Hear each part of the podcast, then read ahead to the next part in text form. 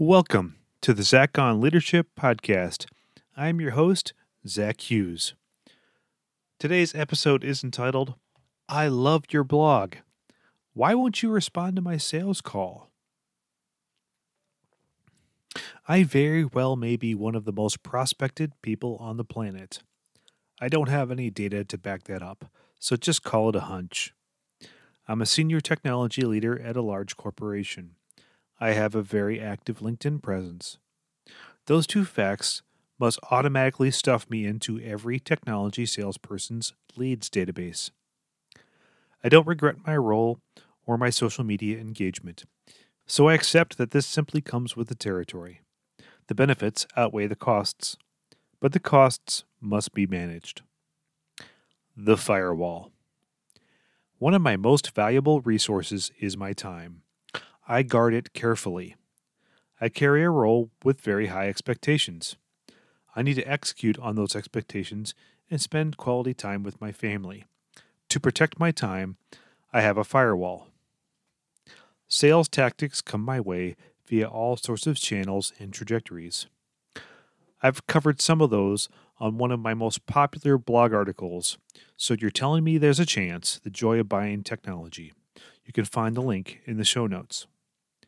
Due to the volume and patterns, I've developed a pretty effective firewall, figuratively speaking. I can identify time wasting sales calls and keep them from stealing any more than three seconds of my attention. The Allow Rule Firewalls don't just block unwanted traffic, they also allow in legitimate traffic. Since I write a weekly leadership blog and record a weekly Leadership Podcast, I desire legitimate connections with the outside world. I like networking with people, encouraging aspiring leaders, and sharing insights. I make limited time for those interactions. The Trojan Horse. Just like a real firewall, the hardest traffic to filter is something that looks good but is actually bad.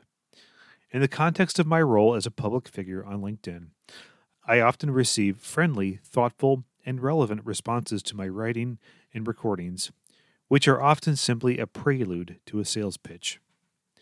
This requires deep packet inspection on my part. I still end up rejecting it, but I burn time and emotional energy doing it. Part of me wants to respond to the engagement to discuss the legitimate portion of the communication, but I'm smart enough to know that I'd simply be taking the bait and would most certainly get reeled in.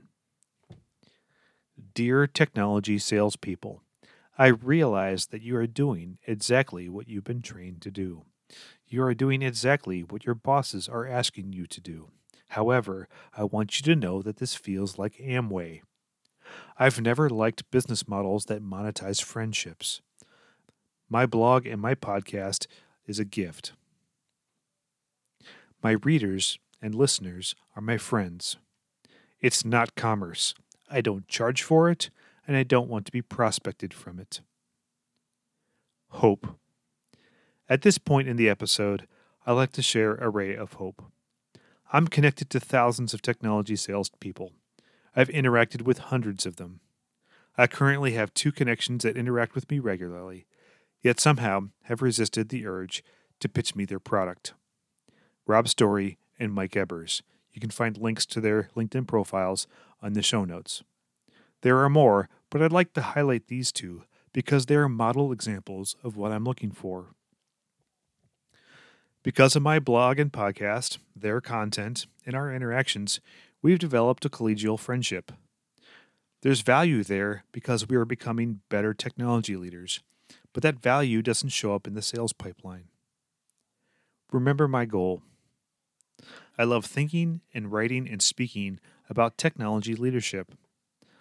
I honestly believe that as an industry, we have a long way to go in developing a greater leadership capability across the board.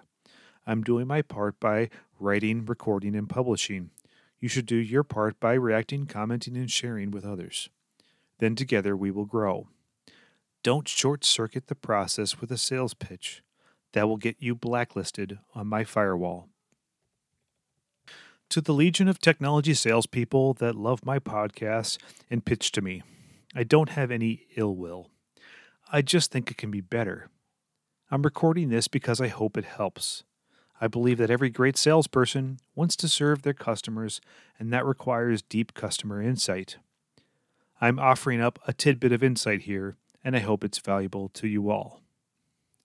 In short, if you must pitch to me, read the articles I wrote about my uh, thoughts on the sales process. You can find those links in the show notes. If you'd like to talk to me about leadership issues, I'm here for you, but leave the pitch out.